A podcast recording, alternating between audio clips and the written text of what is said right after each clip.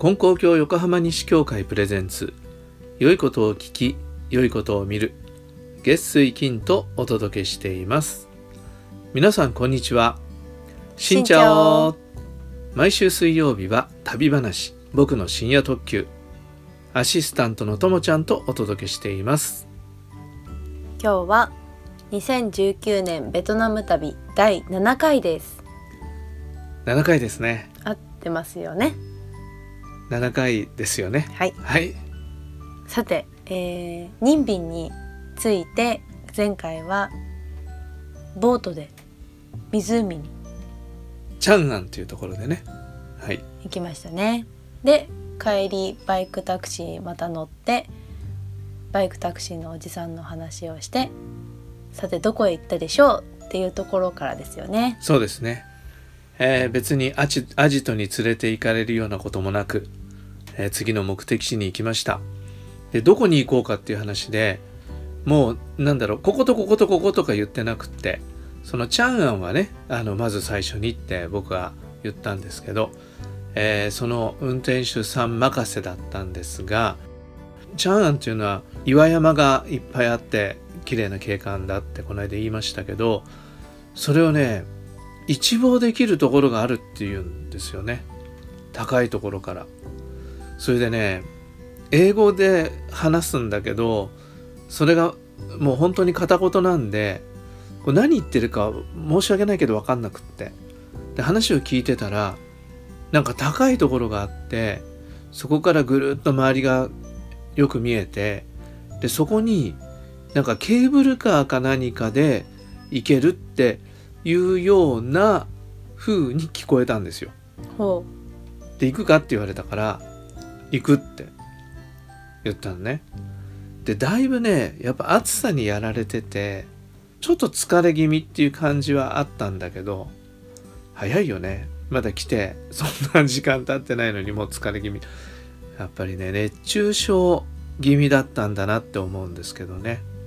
うどれぐらいの気温だったんですか？あのねはっきりと何度っていうのを見てないんだけど記憶の体感温度からいくと35度以上だったんじゃないかなっていう感じ。あーじゃあその中湖の上で2時間？2時間半。2時間半でバイクタクシー乗そうってそうまあ涼しい帽子はだろうけどでも。帽子はかぶってたけどね。いやーそう。うん結構ね暑かったですね。でだんだん体調はちょっとね心配になっていくんですがまあとにかくあのケーブルカーみたいなので上まで上がれるんだっていうことで そう思って行ったわけですね。皆さんなんか感づいてるんじゃないかな。でもねおかしいなと思ってなんかそんなものがあるってガイドブックに載ってなかったんでねおかしいなと思いながらまあ行ったんですね。でバイク乗ってる間に雨がね降ってきてえ大丈夫かななんて思ったけどなんかあのカッパをね貸してくれたりして。で現地に着いたんですが雨がちょっとすごかったんで雨宿りでえそこにある食堂みたいなとこ入ってえコーヒーを飲みました。ベトナムコーヒー。美味しいですよね。あの練乳がね入ってるえ濃いコーヒーですが。でまあドライバーさんにもあの何がいいかって言ってジュースがいいって言うんでジュースをおごって雨宿りをしてえ雨が止んだんで行きました。そこはムア洞窟っていう名前の場所なんですけどね。まあ行ってみましたがケーブルカーのようなものは一切ありませんでした。でなんかね広いところで階段登ってね山登りなんですよね結局ね。でまあいいやと思ってここまで来たんだからと思って、えー登りました。急な階段でね階段って言っても、まあ、段々になってるけど山の階段だからそんな本当に綺麗な階段じゃないんですよね。だから結構登るの大変な感じでした、まあ、高尾山登ってるみたいな感じかな。で高尾山ずいぶん長いこと言ってないから ちょっといい加減ですけど。それでもねやっぱそこは有名な景勝地だったんですねあのすごいいいところで大勢の人が来てました。でベトナム人の若いカップルとかがあのあれ分かんないけど日本で言ったらあの結婚式の前撮りみたいな感じで。あすごいねおしゃれしてドレス着て写真撮ってるんですよね。そういう人たちが何人もいました。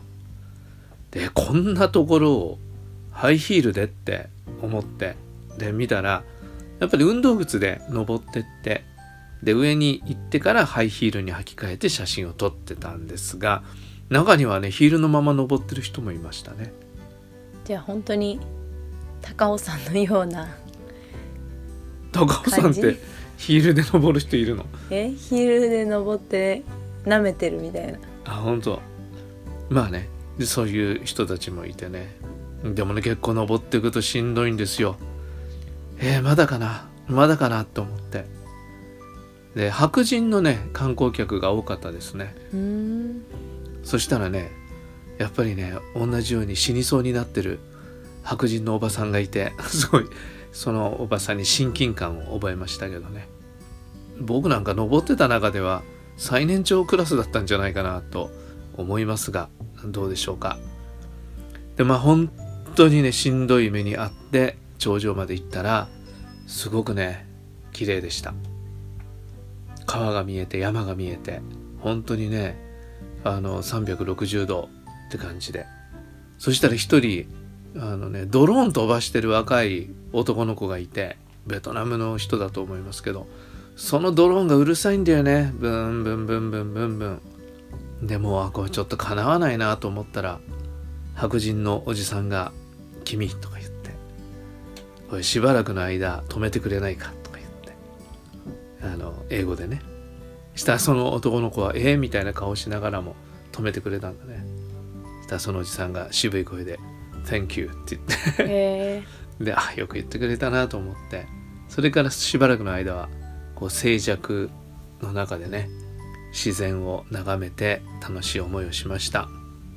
その階段後でガイドブックを見たところ450段ありました。450段って普通の階段だったとして30階ぐらいじゃないの？30階建てぐらいじゃないの？まあとにかく結構な高さでした。もうね膝が笑うっていう感じ。普段山登りしないですもんね。そうね。珍しいことをそうそう。したって感じで。したっていう感じ。するつもりもなかったのにね。ケーブルカーロープウェイだと思ったあれは何だったんだろうね。まあそれでまあ膝ガクガクしながらまたその来た道を降りていきました。ね。それで運転手さんにあのここに泊まるんだって言ってその泊まるホテルのね、まあ、ホテルじゃないんですけど、えー住所を見せました。名前とね。で彼はスマートフォンで調べてたかな。なんかしてて「うーん」とか言って「どこかな?」みたいな感じだったんですがでそこにあの行くことになってね出発したんですね。ネットで予約したんでしたっけ？そうです。ネットで予約して。日本のサイト？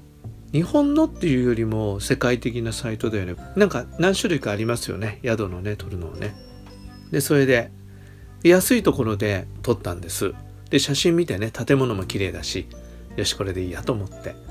でそこでまあ晩ご飯はねそその町でとかもしもマッサージみたいなのがあればマッサージしてもらおうかなとかそんなことも考えながらそれでバイクに乗って、えーどんどん行ったらだんだん日が暮れてきて暗くなってそしたら山の途中何もないところでなんか止まったんですよね。だからあなんかどうしたのかな用事があるのかなと思ったらここだよって 言うんだけど本当にえ？ここなの？って。もう建物が一つそこにあるっていう感じ。で次の日の朝見たらもう一軒あったんだけど本当に何にもないとこだったんですよね。へー。真っ暗なところでね。もうちょっとえーっていう感じでした。まあそこがどんな宿だったかは次回。次回。お話ししたいと思いますが。はい。その日はご飯とかどうしたんですか？この間あのご飯の話を次回って言ってましたけど。はい。その日はねあのボートツアーが終わってからもう3時ぐらいになってたんだけど食べたんですね。どっか連れてってくれって言って。それで食べたのがビーフフォー。ビーフフォー。フォー。フォーってあの有名なベトナムの麺ですよね。レストランはクーラー効いててね助かりました。で運転手さんにも一緒に食べようよって言ったけど多分僕がボート乗ってる間に食べてたんだろうね。あうん僕はいいって外で待ってるって言って。で僕は一人で食べました。美味しかったですよ。フォーっていうのはお米の麺ですかね。でスープがねとても優しい味でね。もうフォーに助けられた感じ。だんだんこう疲れてきてね食欲なくなって胃がなんか痛くなってきたりするとフォーで救われましたねほんと美味しい。美味しいです。えちなみに一杯え昼食べたフォーは6万ドンでした。ということは？ー300円？300円ですね。安いのか高いのか。安く感じるけどね。ね。まああでもうどんで300円みたいな。そうだね。あ,、まああそこはね多分ね観光客が多いような感じのレストランでしたけどね。はい。夜は？夜はね そういうところだから大丈夫なのかなと思って。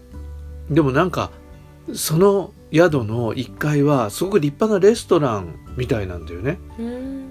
でもね営業してるように見えないんですよ。電気消えてて。えーと思って。だけど外にお店ないしね。どうしようかなと思ってで宿のご主人に「食べたいんだけど」って言ったら「いいよ」って言って電気つけてくれてメニュー見せてくれてえー、でチキンフォーを食べました。フォーかーい。昼はビーフフォーで。だからじゃあ夜はチキンフォーにしました。ここはね5万ドン250円ぐらいですね。っていうことでした。でここもね美味しかったですよ。フォーはどこでも美味しかったねフォーは美味しいってことだね。ですね。でやっぱこう胃に優しい感じがするし温まる感じがするしいいですね。よかったですね。はい。フォーは美味しかったです。えー皆さんフォー食べたことありますか？今日本でもね売ってますよね。フォーね。うちでやってる日本語教室の生徒さんが時々インスタントのフォーをくれるんですけどね。前はベトナムから送ってきてくれたからって言ってくれたんだけどそれはもう説明書きもベトナム語だったんだけどこの間くれたのは日本語で書いてあったから日本のどっかのお店でもそうやって売ってるんですよね。で結構美味しいからインスタントでもぜひ皆さん、えーもし食べたことのない方は一度お試しください。ネギ切って乗っけて、えーハムでも乗っければ十分美味しいフォーになります。はい。ということで今日は第2日目？第2日目の7回目放送。ね。第2日目が今夜まで来たということで。1ヶ月1日ペースですね。いいですね。当分これでいけますね。はい。聞いてくださった方でねあのベトナム面白いですって言ってくださる方もあって励まされて続けていきたいと思います。皆さんありがとうございますはい。それでは今日はこの辺で。また次回の放送でお会いしましょさようなら。うさようなら